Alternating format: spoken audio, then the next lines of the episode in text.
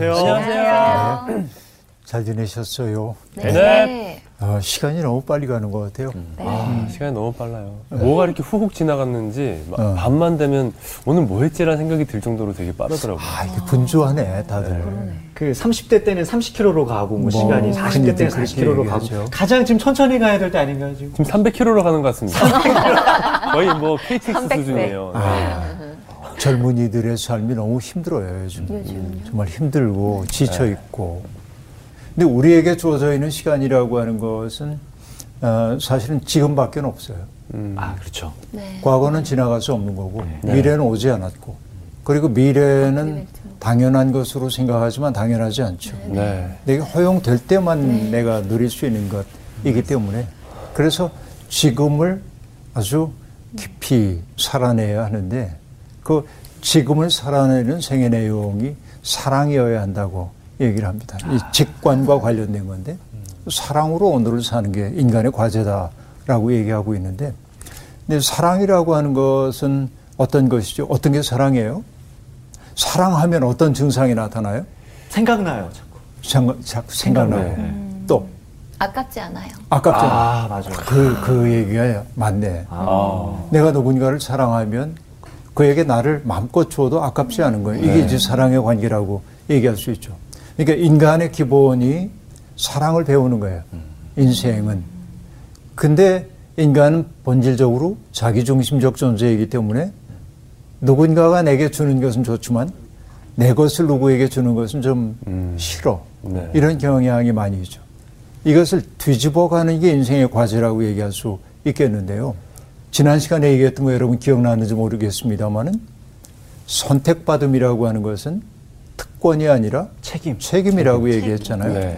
하나님이 우리를 선택해 주신 까닭은 하나님의 꿈을 이 땅에서 이루자고 하는 것이고 하나님은 본질적으로 사랑의 존재이기 때문에 음. 우리도 누군가에게 사랑을 나누며 살아야 하는데 우리 일화 씨 얘기해 준 것처럼 아끼지 않는 거 하나님이 독생자들을 아끼지 않으셨던 것처럼 그런 자리에까지 나아가야 함에도 불구하고 우린 그러지 못할 때가 많죠. 내 속으로 자꾸 거두어들여요. 그런데 늘 반복하는 얘기입니다. 자기 속으로 구부러진 마음이 타락이고 죄라고 얘기했죠. 네. 기억나세요? 네. 네. 그런데 결국 이 두 가지 힘, 내 안으로 돌이키려고 하는 마음과 나의 바깥을 지향하려는 마음이 늘 다투고 있는데 음. 어느 쪽이 승률이 높아요? 내 안으로 들으려고 하는. 아, 그게 이제 우리 문제인데 네. 이것이 개인으로 볼 때도 그렇고 역사로 보더라도 똑같은 거죠. 한 나라도 그렇습니다. 우리나라가 굉장히 잘 사는 나라가 됐잖아요. 네. 네. 이제는 어, 과거에 우리가 정말 전쟁 이후에 가장 가난했던 나라에 속했었는데 지금은 10위권 안에 드는 그러니까 누가 뭐라고 그래도 자부심 가져도 될 만한 나라. 그럼 이제 우리가 해야 하는 건 우린 정말 잘 살아가 아니라 도와야 돼. 네. 여러 나라들을 도와야 하고 그렇죠. 이게 이제 하나님이 주신 책무가 아닌가 싶어요. 오늘 수업 예레미야 20강 예레미야의 질문 예레미야 11장 18절부터 12장 17절까지를 공부할 텐데 오늘도 조금 끊어 읽을게요. 정훈 씨께서 18절부터 읽어 주시죠. 여호와께서 내게 알게 하셨으므로 내가 그것을 알았나이다. 그때 주께서 그들의 행위를 내게 보이셨나이다.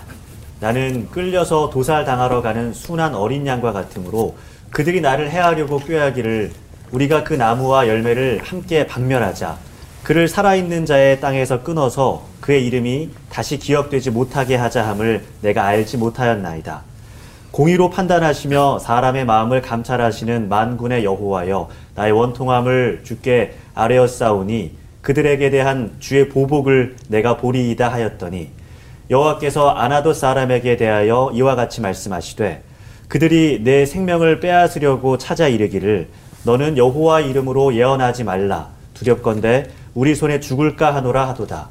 그러므로 만군의 여호와께서 이와 같이 말씀하시니라. 보라 내가 그들을 벌하리니 청년들은 칼에 죽으며 자녀들은 기근에 죽고 남는 자가 없으리라 내가 아나도 사람에게 재앙을 내리리니 곧 그들을 벌할 해니라. 네. 이 이야기의 맥락은 어떤 얘기냐면 예레미야가 자꾸 이제 재앙을 만날 거라고 사람들에게 얘기를 하죠. 네. 그 얘기가 불편하죠. 누구에게나 다 불편한 이야기입니다. 그런데 이 예레미야의 고향 땅이 어디였죠? 오늘 읽었는데 지금 아나도 아나도 아나도- 아나돗이에요. 이 아나돗 사람들 그 제사장 가문이거든요. 몰락한 제사장 가문들이 모여 살던 곳인데 아나돗 사람들이 해줘야 하는 일은 뭐예요? 예레미야를 오히려 보호하고 응원해주고. 지켜주고 네. 응원하고 위험에 처했을 때 붙들어줘야 하고 네. 그래서 그런데 아나돗 사람들이 오히려 예레미야를 죽이려고 하는 음모를 꾸미고 있는 거입니다. 왜 그럴까요? 자꾸 재앙 말 내린다고 하니까. 이 지역에 듣기 싫은 말 하니까. 듣기 싫은 말 하니까. 네. 네. 네. 그런 것도 있지만 왜 하필이면 아나돗 사람들이에요? 어. 아 저기 음. 자, 아까 말했던 우리 출신인 게 창피해서 아, 창피해서. 아, 창피한 것도 창피한 건데, 혹시 예레미야가 아나도 사람들의 태도를 반영하고 있는 게 아닐까? 이런 의심을 받을까봐. 아, 그렇잖아요. 너도 같은 사람 아니야? 어. 봐. 그러니까 몰락한 제사장 가문에서 이런 소리를 지금 하고 있는데, 예레미야와 똑같은 견해를 이 사람들이 갖고 있는 게 아닐까 하는 의심을 받을까봐. 손절하는 거네요. 예, 손절한, 아, 그러네. 손절하는 거네. 그런 태도예요. 근데 예레미야가 깨달았어요. 하나님이 깨우침을 주셨어요. 아나도 사람들이 자기를 없애려고 한다는 사실을. 이게 얼마나 고통스러운 일인지 모릅니다. 그래서 마치 도살장으로 끌려가는 어린 양 같은 신세가 된 거예요. 그리고 그들의 행위를 미리 보게 되었다라고 하는 얘기입니다. 그리고 아나도 사람들이 외치는 소리가 뭐냐면 우리가 그 나무와 어, 그 나무와 열매를 함께 박멸하자. 그를 살아있는 자의 땅에서 끊어서 그의 이름이 다시 기억되지 못하게 하자라고 얘기를 하는 겁니다. 무시무시한 이야기이죠. 그러니까 금방 얘기한 대로 예레미야가 전하고 있는 그 급진적인 메시지 때문에 화가 우리에게까지 미칠까봐. 그래서 그들은 우리 정우 씨가 잘 얘기했는데 손절하고 싶은 거예요. 이 사람을. 예레미야를 제거함으로 나의 안전을 확보하고 싶은 것이죠. 아나돗까지 사람들에게 의심의 눈초리를 받을까봐 무서워하는 거라고 볼 수 있습니다. 어, 그래서 여러분 보면은요, 이런 일은 역사 속에서 비일비재하게 벌어집니다. 우리 옛날 민담을 보더라도 마을이 굉장히 큰 위기에 처하게 되는데, 뭐 마을 깊은 동굴 속에 있는 이무기 같은 괴물에게 일년에 몇 차례 뭐 아리따운 아가씨를 제물로 바쳐야 하고 이런 거 있잖아요. 네. 네, 네. 근데 이 얘기는 이무기 얘기가 아니라 권력자 얘기거든요. 민담 속에서 이무기로 형상화되어 있을 뿐이지만은 그렇죠. 그러니까 뭔가 희생양을 찾아내는 거죠. 전체가 안전하기 위해서. 이게 문제란 말이에요. 여러분 예를 들어서 우리가 다섯 명이 이렇게 있는데 우리 가운데 하나를 누구 내놔 아. 희생시키게. 그럼 넷은 안전할 거야라고 얘기하면 우리의 마음속에선 누가 가면 좋을까? 다만 하나 나는 아니었으면 좋겠다. 나만 아니면 돼. 나만 아니면 돼. 누군가가 대신해주고. 그리고 우리 마음속에서는 누군가를 택하고 싶은지도 모릅니다. 아이고. 바로 이게 뭐예요? 희생양 만들기예요. 여러분, 희생양은요, 희생양 만들기 문화가 있는데, 네. 희생양 만들기의 중요한 지점 가운데 하나는 이 희생양이 내게 폭력을 되돌려줄 능력이 없는 사람이어야 돼요. 아, 약한 사람이고. 그것도 약자. 계산하는구나. 약자. 계산하는 거예요. 아우 무서워. 내가 그에게 가했던 폭력을 그가 내게 되돌려줄 가능성이 있을 때는 못해요. 희생양 못 삼아요. 그러니까 약자들을 희생시키는 역사가 그동안 반복되어 왔다는 얘기죠. 이게 지금 무엇보다도 고통스러운 일이라고 볼 수 있습니다. 근데 여러분, 어, 우리는 살면서 누군가가 나 대신 희생해 주기를 바라잖아요. 그런 마음들이 우리 속에 있단 말이에요. 그러나 차마 그렇게 말하기는 좀 어려워요. 네. 드러내놓고 말하기는 어려워요. 그래서 우리가 슬그머니 어떤 생각을 품냐면 누가 자발적으로 저요 그러고 나가주면 참 좋겠다. 그 생각이 들 때도 있잖아요. 예, 사람이 꼭 사는 게 그렇습니다. 그런데 여러분 아담 스미스라고 하는 사람 들어보셨죠? 네. 아담 스미스. 보이지 않는 손. 보이지 않는 손. 네, 그분의 도덕 감정론이라고 하는 책에서 아담 스미스가 명확하게 얘기해요. 인간 도덕 감정이 중요한 존재인데 자신의 불행을 막기 위해 이웃을 파멸시키면 안 된다. 그렇게 말하고 있는데 이게 참 중요한 인간적 자질인 것처럼 보입니다. 여러분 혹시 로댕이라는 조각가를 아시죠? 네. 로댕은 다 알잖아요. 생각하는 사람. 이거 이거. 생각하는 사람 못지않게 유명한 조각이 있는데 칼레의 시민들. 칼레 시민들. 예, 그건 뭐 못 들어본 같은 표정을 짓고 계시는군요. 예, 칼레의 시민들이 굉장히 유명한 조각 가운데 하나입니다. 그런데 거기에 등장하는 여섯 사람이 아주 그 참담한 표정과 아, 또 입고 있는 옷도 그렇고 목에 밧줄도 걸고 있고 이제 그래요. 이거는요 사실은 프랑스와 영국 사이에 벌어졌던 백년 정쟁, 그러니까 14세기에 벌어졌던 한 사건을 형상화한 거예요. 예. 어떤 얘기냐면 영국 왕 에드워드 3세가 프랑스하고 전쟁을 벌이는데 칼레라고 하는 것이 영국에서부터 가까운 프랑스 해변 마을이에요. 근데 어떻게 저항이 심한지 영국 왕이 여기를 정복할 수가 없었던 거예요. 그런데 1년여를 끈, 끓은 전쟁 끝에 칼레가 마침내 함락된 거예요. 그래서 영국 왕이 너무 화가 났어요. 얘들 때문에 너무 고생했다는 거예요. 칼레의 시민들을 다 죽이겠다고 작정을 합니다. 다 죽게 생겼어요. 칼레 시민들이. 근데 어쨌든 사절단들이 가가지고 뭐 협상하고 협상하고 이런 과정을 통해서 왕이 뭐라고 얘기하냐면 너희 가운데 여섯 명을 골라내면 아, 그러면은 다른 사람들은 죽음을 면하게 해주겠다고 얘기합니다. 그 시민들이 여섯 사람을 골라야 되는 거예요. 근데 얘기했다시피 뭐냐면 희생양 만들기는 늘 누구를 하죠? 약자. 약자. 네. 그런데 놀라운 게 칼레 사람들 가운데 상류층에 속한 사람 하나가 저요. 와. 그러자 또 다른 사람들이 다 유력하고 놀라운 사람들이 저요. 하고 나왔어. 여섯 명이. 그래서 목에다가 교수형치 하는 상징으로 밧줄을 걸고 처형자의 복장인 자루옷을 입고 에드워드 3세 앞에 나갑니다. 얼마나 비장하겠어요. 그러니까 로댕은 그 극적인 순간을 형상화했던 거예요. 예.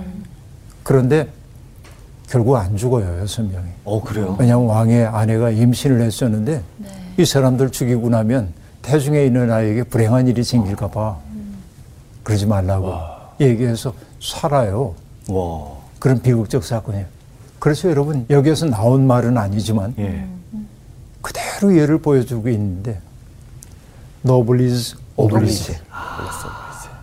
그 뭐예요? 상류층 사람들이 자기들이 누렸던 특권에 대해서 도덕적 책임을 질 줄 아는 네. 역사 앞에서 책임을 질 줄 아는 이런 것들이죠. 여러분 정말 많은 것을 누린 사람들이 책임을 질 수 있어야 하는데 그러지 못하는 때가 아주 많이 있는 것이죠. 그러니까 여기 이제 아나도 사람들은 이 칼레의 그 귀족들과 같지는 않았어요. 그러니까 예레미야를 없앰으로 자기들의 안전을 보장받고 싶어 했던 거죠. 네. 그러나 하나님은 미리 예레미야에게 그걸 알게 해주신 거예요. 그래서 주님은 의로운 재판장이시고 사람들의 마음을 감찰하시는 분이기 때문에 깨닫게 해주셨고 그래서 예레미야는 아, 그 그들에 대한 주님의 보복을 보게 해달라고 말하고 있습니다. 스스로 아나도 사람들에게 보복하기보다는 하나님에게 그들의 운명을 맡기고 있는 것이죠. 정말로 아나도 사람들이 예레미야에게 주님의 이름으로 더 이상 말하지 말라고 했을 때 여호와의 경고가 그들에게 주어집니다. 그들을 하나님이 벌하실 거라고 얘기합니다. 장정들은 칼에 찔려 죽고 아들과 딸들은 굶어 죽을 것이고 살아남을 자가 없을 것이라고 그렇게 얘기합니다. 이것이 11장 말미에서 보았던 대목이고요. 네. 이제 12장으로 넘어가 볼까요? 우리 나온 씨 1절부터 6절까지 네. 여호와여, 내가 주와 변론할 때에는 주께서 의로우시니이다. 그러나 내가 주께 질문하옵나니 악한 자의 길이 형통하며 반역한 자가 다 평안함은 무슨 까닭입니까? 주께서 그들을 심으심으로 그들이 뿌리가 박히고 장성하여 열매 맺었거늘 그들의 입은 주께 가까우나 그들의 마음은 머니이다. 여호와여 주께서 나를 아시고 나를 보시며 내 마음이 주를 향하여 어떠함을 감찰하시오니 양을 잡으려고 끌어냄 같이 그들을 끌어내시되 죽일 날을 위하여 그들을 구별하옵소서. 언제까지 이 땅이 슬퍼, 슬퍼하며 온 지방의 채소가 마르리까 짐승과 새들도 멸절하게 되었사오니 이는 이 땅 주민이 악하여 스스로 말하기를 그가 우리의 나중 일을 보지 못하리라 함이니이다. 만일 네가 보행자와 함께 달려도 피곤하면 어찌 능히 말과 경주하겠느냐 내가 평안한 땅에서는 무사하려니와 요단 강물이 넘칠 때에는 어찌하겠느냐 내 형제와 아버지의 집이라도 너를 속이며 네 뒤에서 크게 외치나니 그들이 너에게 좋은 말을 할지라도 너는 믿지 말지니라. 네. 예레미야가 아, 자기의 고향 마을 사람들이 자기를 죽이려고 하는 그 음모를 깨닫고 네. 하나님 앞에 그들의 운명을 내맡기고 그러고 나니까 예레미야의 마음속에 고통이 찾아오는 겁니다. 하나님이 어떻게 이러실 수 있지 하는 생각이 드는 거예요. 그래서 예레미야가 하나님 앞에 이렇게 질문을 하고 있습니다. 하나님이 공정하신지에 대한 질문이라고 얘기할 수 있겠습니다. 그리고 이렇게 질문해요. 악한 자의 길이 형통하며 반역한 자가 다 평안함은 무슨 까닭입니까? 하나님은 공의로우신 분이어야 하는데 그렇다고 한다면 악인들은 벌하시고 선한 사람들은 이렇게 세워줘야 하는데 현실은 정반대라는 거예요. 네. 여러분 하나님 앞에 이렇게 대들고 있잖아요 지금. 네. 예레미야가 네. 대들잖아요. 불경하게 들립니까? 아니요. 어떻게 들려요? 절규. 음. 절규, 절실한 거예요. 여러분 우리가 하나님 앞에 질문할 수 있어야 돼요. 하나님 앞에 따질 수 있어야 합니다. 무고한 어린아이 하나가 희생당하는 것, 어, 그 희생당하는 모습을 바라보면서 도스텝스키도 하나님의 정의를 묻는단 말이에요. 왜 어린아이 하나가 희생당해야 합니까? 이게 하나님의 법에 합당한 일입니까? 이렇게 질문을 하는 거예요. 그런데 그런 질문을 한다는 사실 자체가 하나님에 대한 신뢰를 전제하고 있는 것입니다. 신뢰하지 않으면 그런 질문조차 할 수가 없는 거죠. 내가 알고 있는 하나님은 악한 것들을 허용하지 않으셔야 하는 분인데 우리의 현실은 그렇지 못하다라고 하는 얘기 입니다. 자, 악한 자의 길이 형통합니다. 반역한 자가 평안을 누립니다. 여기 반역했다라고 하는 faithless라고 해서 믿음 없는 자입니다. 하나님의 길에서 정반대로 가고 있는 사람들입니다. 그러니까 이 질문은 12장 1절에서 여기 어, 뭐라고 얘기를 하고 있죠? 이러면 주께서 의로우시나이다라고 얘기했어요. 네, 일단. 네. 그러니까 주께서 의로우시다라고 한 대전제 하에 현실은 주님의 의로움을 반영하고 있지 않은 것처럼 보입니다라고 지금 얘기를 하고 있습니다. 네. 따지고 보면 우리의 현실은 우리의 신앙적 감정을 거스릴 때가 아주 많이 있습니다. 악한 사람이 너무 잘 돼. 맞아요. 선한 사람들이 고통받을 때가 있어요. 우리 어릴 때 옛날 얘기 많이 들었는데 뭐든지 권선, 권선 징악. 징악으로 아. 끝났단 아, 말이에요. 맞아요, 맞아요. 그렇잖아요. 예. 그리고 요즘 영화를 보면은 권선 징악으로 꼭 끝나지는 않잖아요. 그렇죠. 근데 우리 같이 나이 든 사람들은 불편해 그러면 아, 왜냐면 그 요즘 젊은 사람들은 너프 드라마나 이런 게 해피엔딩으로 끝나 뭐야 뻔하게 이렇게 얘기하는데 우린 좋아요 뻔해 보여도 나 사람이 덜 돼서 그러나 좀 그렇게 됐으면 좋겠어요 정말로 네, 맞습니다. 근데 현실은 그렇지 않을 때가 너무 많이 있다라는 얘기입니다. 어, 그런데 가만히 보니까 2절에서 예레미야가 얘기합니다. 주께서 그들을 심으심으로 그들이 뿌리가 박히고 장성하여 열매를 맺었다는 겁니다. 그렇죠. 하나님은 모든 사람들의 생명의 주인이시니까 하나님이 심으신 거 맞고 하나님이 돌봐 주셔서 장성하고 열매를 맺게 했다는 거죠. 그러나 예레미야가 보기엔 뭐냐면 배은 망덕이에요. 주께서 그렇게 은혜를 베풀어 주셨음에도 불구하고 그들의 입술은 주님께 가깝지만 마음은 먼이다라고 말합니다. 하, 이게 참 기가 막힌 이야기입니다. 우리들 대개 이런 거 아닌가 생각해 봐요. 그래서 어, 많은 사람들이 실제적 무신론자들이 있어요.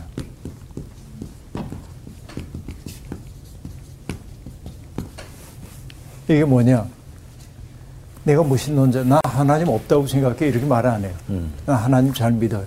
그런데 하나님을 믿는 사람이 차마 해서는 안 될 일을 해요. 네. 그건 실제적 무신론자인 것입니다. 그러니까 교회를 다니고 있는 사람들이라고 다 구원받았다고 말할 수가 없고 교회 안에도 실제적 무신론자가 많아요. 이게 참 두려운 일입니다.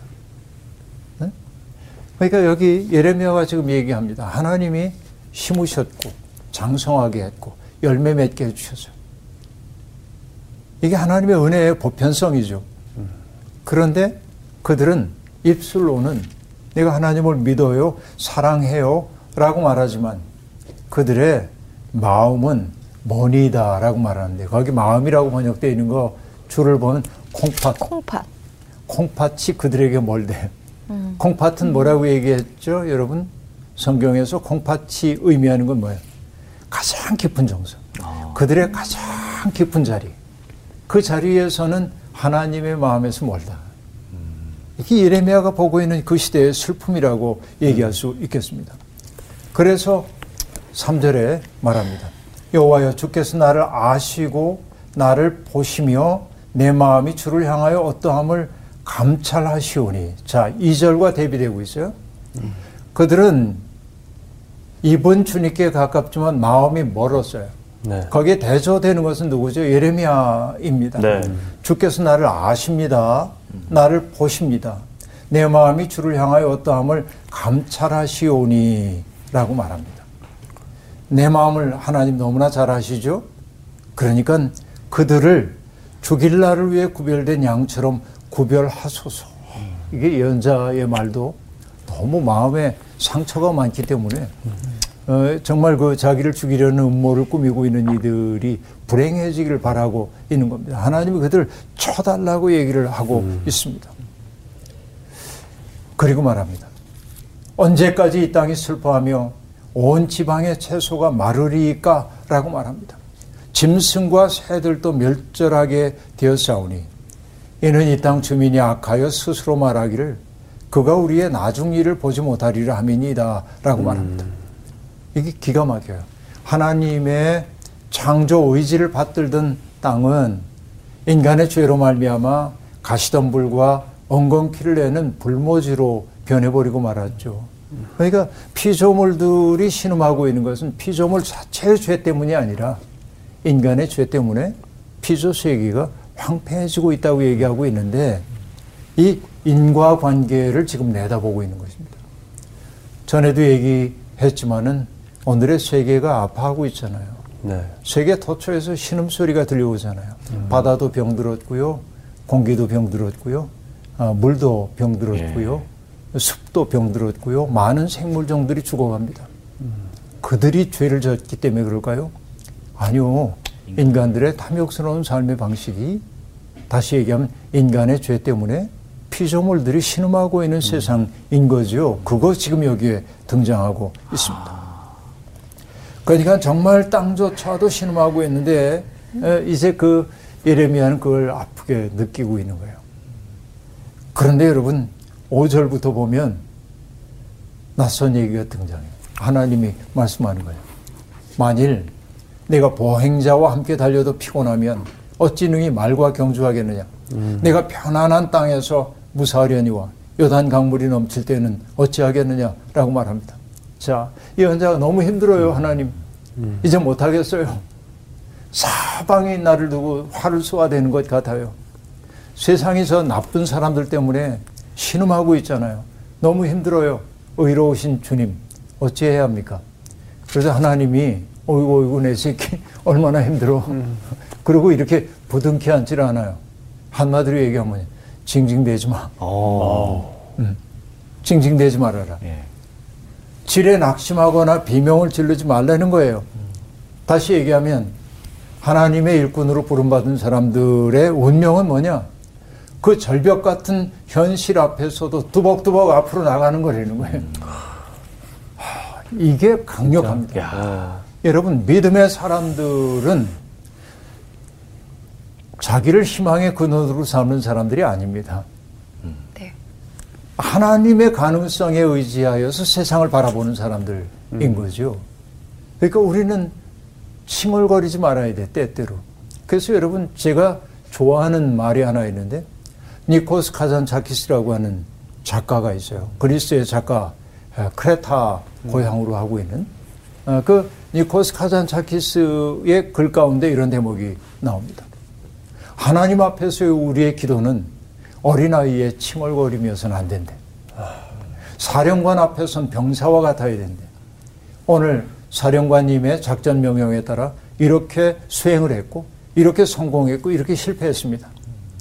그런데 또 시키실 일 없으십니까? 이렇게 물었는데. 어? 강렬하잖아요. 네. 근데 우리의 기도는 되게 어떠죠? 힘들어요. 못 살겠어요.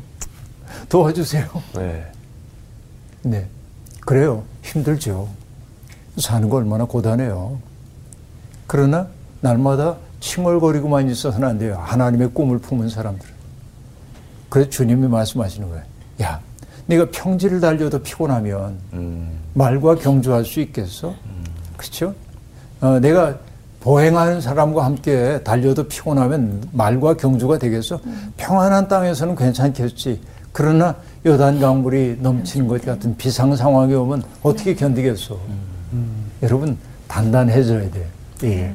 믿음 생활한다는 것은 희망이 없어 보일 때도 희망을 나에게서 찾는 게 아니라 하나님에게서 가능성을 찾아야 된단 말이에요. 그래서 여러분 제가 여러 번 얘기를 했는데 믿음이라고 하는 것을 어떤 분은 이 팀이라고 얘기를 했는데 이게 이제 그 저력이에요, 저력. 저력. 저력. 말장난이지만 아. 밑 아래 저. 예. 저녁. 네. 그 사람 저력 있어. 라고 하는 게 어떤 것이죠? 저력 있는 사람은 어떤 사람이냐면 이런 사람입니다. 저 사람 끝났어. 라고 생각하는데 부시시 또 일어나는 사람이에요. 네. 옛날에 권투 선수 홍수환 선수가 있었어요. 네. 세계 챔피언이었던 사람입니다.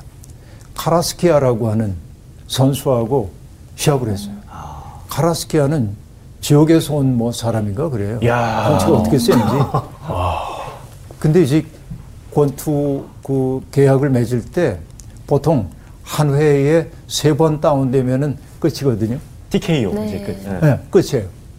그런데 그 선수가 뭐라고 얘기했냐면 상대가 안 된다고 생각하고 홍수환을 몇번 넘어져든 일어나면은 계속 하는 거로 하자고 제안을 했어요. 그쪽에서. 그래서 오케이 계약 서명했습니다. 근데 2라운드인가 홍수환 선수가 네 번 다운돼요. 네 번. 그냥 맞으면 쓰러지는 거예요. 너무 세. 근데 그때마다 일어났어요. 그리고 그 다음 해에 KO 시켰어요. 상대방을. 그래서 세계 챔피언 됐거든요. 예. 네. 근데 나중에 그 홍수환 선수가 증언한 게 있어요. 뭐라고 얘기했냐면 어떻게 일어날 수 있냐고 그러니까 다운돼 가지고 이렇게 바라보니까 그분의 표현입니다. 홍수환 씨. 자식이 나를 어? 우습게 보는 것 같더래. 그래서 일어나 어. 싸운 거예요. 이게 뭐냐? 저력이에요. 저력. 내 없었던 힘이 밑에서부터 나오는 거죠. 믿음을 갖고 산다고 하는 것은 바로 그 저력. 내 속에 힘이 들어와 있는 거예요. 내 힘이 아닌 다른 힘이 나를 움직이게 만들어. 밑힘. 여러분, 우리가 이제 배가, 배가 이제 바다를, 여기에 물결이고 바다가 이제 운행을 합니다. 근데 요만큼 잠겨 있으면 배는 넘어질 수밖에 없잖아요. 이 흘수선이라고 그래가지고 요만큼 해 안정되잖아요. 이게. 네. 근데 짐을 잔뜩 싣고 갈 때는 나름대로 괜찮은데 이게 밑으로 무게 중심이 가니까 짐을 다 풀면 배가 뜰 거 아니에요. 예. 네. 위험하죠. 예. 그래서 이 밑에다가 물이라든지 아니면 다른 것들을 실어요. 아. 무게 중심 맞추기 위해. 이걸 뭐라고 하냐면은 이걸 뭐라고 하냐? 바닥짐이라고 그래. 바닥짐. 바닥의 짐. 영어로는 이걸 밸런스라고 얘기를 하고 있는데 바닥짐. 바닥짐이 있어야 안 넘어가요. 믿음이란 뭐냐? 바닥짐이 있는 거예요. 내 속에. 어떤 위기가 닥쳐와도 흔들리지 않는 든든함이 내 속에 있어야 한단 말이죠. 나의 가능성이 무너질 때 하나님의 가능성이 시작됨을 알기 때문에 그런 겁니다.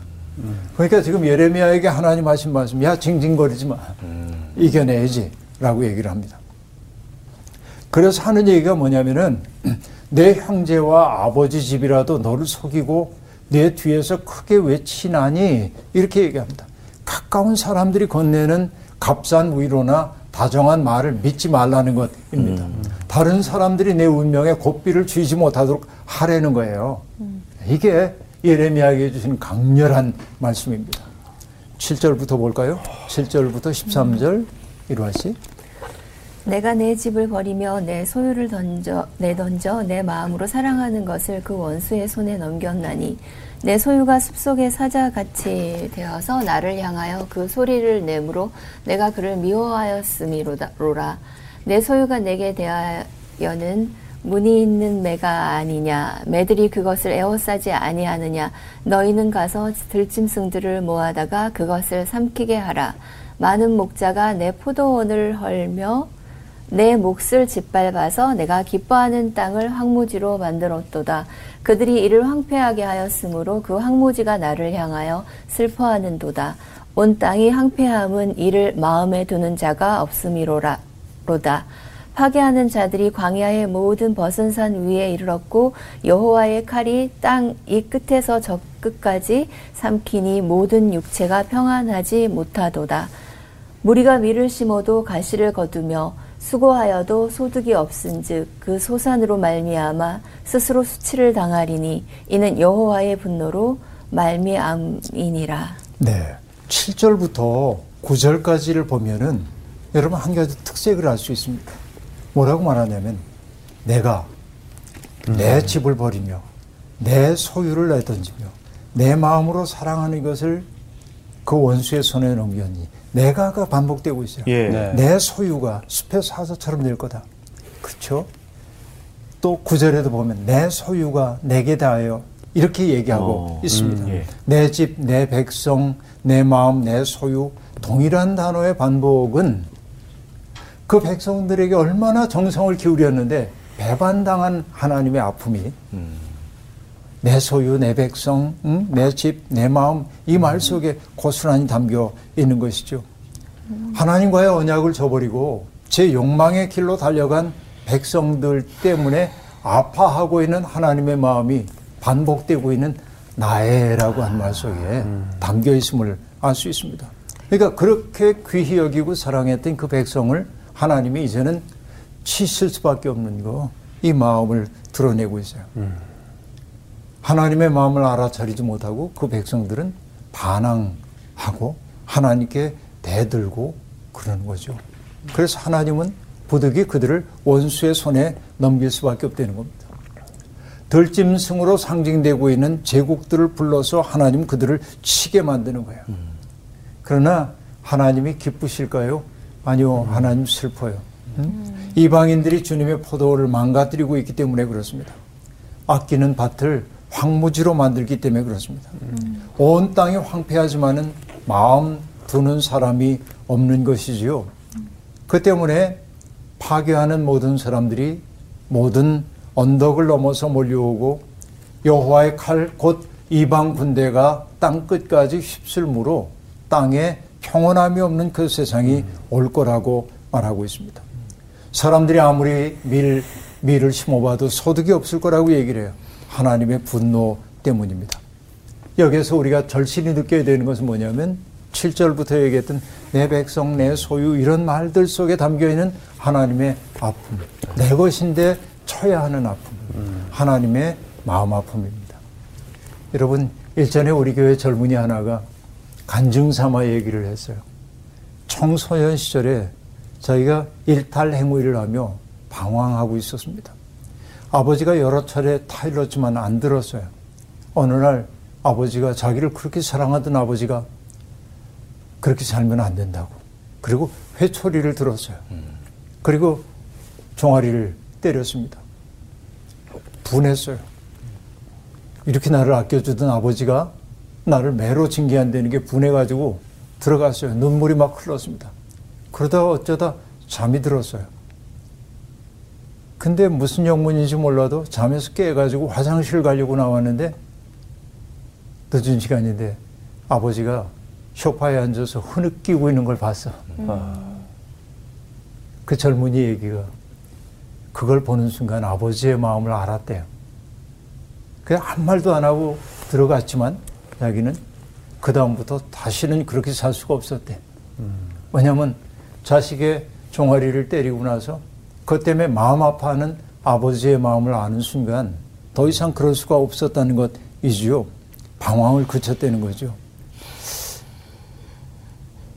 신앙이란 어떤 걸까요? 하나님의 그 마음 아픔을 알아차리는 거. 그래서 더 이상 그분의 마음을 아프지 않게 하는 거. 그래서 그 은총을 우리들이 경험하고 결국 하나님의 마음을 우리가 알아차리게 될 때 하나님의 은혜로서의 용서가 시작된다는 사실을 예레미야는 일깨워주고 있어요. 자, 14절부터 공희 씨 네. 마지막 절까지 내가 내 백성 이스라엘에게 기업으로 준 소유에 손을 대는 나의 모든 악한 이웃에 대하여 여호와께서 이와 같이 말씀하시니라 보라 내가 그들을 그 땅에서 뽑아버리겠고 유다 집을 그들 가운데서 뽑아내리라 내가 그들을 뽑아낸 후에 내가 돌이켜 그들을 불쌍히 여겨서 각 사람을 그들의 기업으로 각 사람을 그 땅으로 다시 인도하리니 그들이 내 백성의 도를 부지런히 배우며 살아있는 여호와라는 내 이름으로 맹세하기를 자기들이 내 백성을 가르쳐 바알로 맹세하게 한 것 같이 하면 그들이 내 백성 가운데 세움을 입으려니와 그들이 순종하지 아니하면 내가 반드시 그 나라를 뽑으리라 뽑아 멸하리라 여호와의 말씀이니라. 자, 이 대목은 어떤 얘기이냐면요. 하나님의 백성을 징계하기 위해 부름을 받았던 이웃 백성들, 강성한 나라에 보내는 경고의 말입니다. 여러분, 하나님의 손에 들린 채찍인데 과도하면 안 되거든요. 근데 폭력이라는 것은 언제나 과도하죠. 네. 그게 자기의 힘인 줄로 알고. 근데 그들에 대한 경고입니다. 결국은 그들이 자기들의 땅에서 쫓겨날 때가 온다는 것입니다. 하나님이 그들에게 잡혀갔던 그 백성들을 그 땅에서 다시 데려오게 될 거라고 예레미야는 내다보고 있습니다. 하나님이 징계하신 것은 벌줌 그 자체가 목적인 게 아니라 징계를 통하여 그 백성들이 깨닫고 새로운 사람이 되도록 하기 위한 것이죠. 그러나 여러분, 사람들은 언제나 힘을 가지면 그 힘을 발휘하고 싶어 해요. 그래서 어, 높은 자리에 올라가면 낮은 사람들 처지가 잘 안 보입니다. 내가 압도적인 힘을 가지면은 아, 내가 걸어가는 그 길에 짓밟히고 있는 사람들이 안 보여요. 이게 불행입니다. 그래서 시인인 정현종 선생님은 아, 권좌라고 하는 시에서 짧은 시인데 이렇게 말합니다. 권좌는 저주의 수렴이요, 권자는 치욕의 원천이며, 권자는 강력한 오점이다. 라고 말합니다. 자기 힘에 도취되어 있는 사람들은 결국은 하나님을 적으로 돌리는 사람이기 때문에 그렇습니다. 하나님은 그 백성을 치시지만은 그러나 그게 적정한 한도를 넘어갈 때 하나님은 내로 삼았던 그들을 징계하신다고 얘기를 하고 있습니다. 바로 그때가 백성들이 회복되는 때입니다. 그들은 하나님의 백성들을 그릇된 신앙으로 오도했지만 이제 그들이 돌이켜 하나님의 위대하심을 알고 그분의 말씀을 배우려고 한다면 그런다면 그들도 하나님은 품어주실 거라고 얘기합니다. 이게 여러분 놀라운 거예요. 비록 이방 민족이라고 해도 그들이 하나님의 뜻 안에서 살아가려고 한다면은 넌안 돼라고 말하지 않고 내치지 않고 품어 안는 것이죠. 그러나 복종하지 않는다고 한다면 그들을 뿌리째 뽑아서 민족을 멸망시킬 거라고 얘기합니다. 그래요. 하나님의 역사의 주인이십니다. 우리에게 주어져 있는 희망이라고 하는 것은 나로부터 출발하는 게 아니라 우리에게 밑힘을 주시는 하나님으로부터 시작되는 희망이죠. 징징거리지 않고 당당하게 우리에게 다가오는 어려움과 맞서 싸우면서 세상을 조금은 밝게 만드는 우리가 되면 좋겠습니다. 오늘 수업 마칠게요. 네. 고맙습니다. 감사합니다. 밑팀 저력이라는 저 말이 너무 좋았어요. 그러니까는 진짜 내 가능성이 이렇게 사라진다고 느낄 때 하나님의 가능성이 쫙 나타난다고 믿고 사는 거. 네, 그 밑팀. 미팀. 네. 가끔 살면서 그런 그 나에게 있는 그 밑힘이 막 느껴질 때도 때론 있었던 것 같기도 하고 네 저는 실제적 무신론자에 대해서 좀 깊이 한번 생각해 보고 싶습니다. 네. 너무 많이 징징된 것 같아요. 너무 내가 징징만 됐구나. 심지어 저희가 애들 키울 때도 계속 울면서 얘기해도 저희들도 힘든데 하나님 얼마나 힘드셨을까. 그 생각에 오늘 좀 더 이 소울자 같은 마음. 어, 좋다. 네. 하나님의 믿음의 군대의 그 소울자가 돼서 다시 한번 어, 마음을 닫아, 가다듬고 한번 나가보도록 하겠습니다. 네. 어, 좋네, 오늘. 저력을 발휘하는 저력을 발휘- 우리 네 사람 됩시다. 네. 아, 하나님 뭐 해드릴까요? 이번 주 퀴즈입니다. 바울은 하나님의 비밀을 맡은 자가 가져야 할 덕목을 무엇이라 하였나요? 1번 사랑, 2번 충성, 3번 믿음. 정답을 아시는 분은 CBS 성서학당 홈페이지와 성서학당 카카오 채널을 이용하시면 됩니다. 선정되신 분들에게는 대한성서공회에서 발간한 성경, 성경 통독을 위한 최고의 자습서 성경 2.0, 성서학당 선생님들의 저서 중 하나를 드립니다.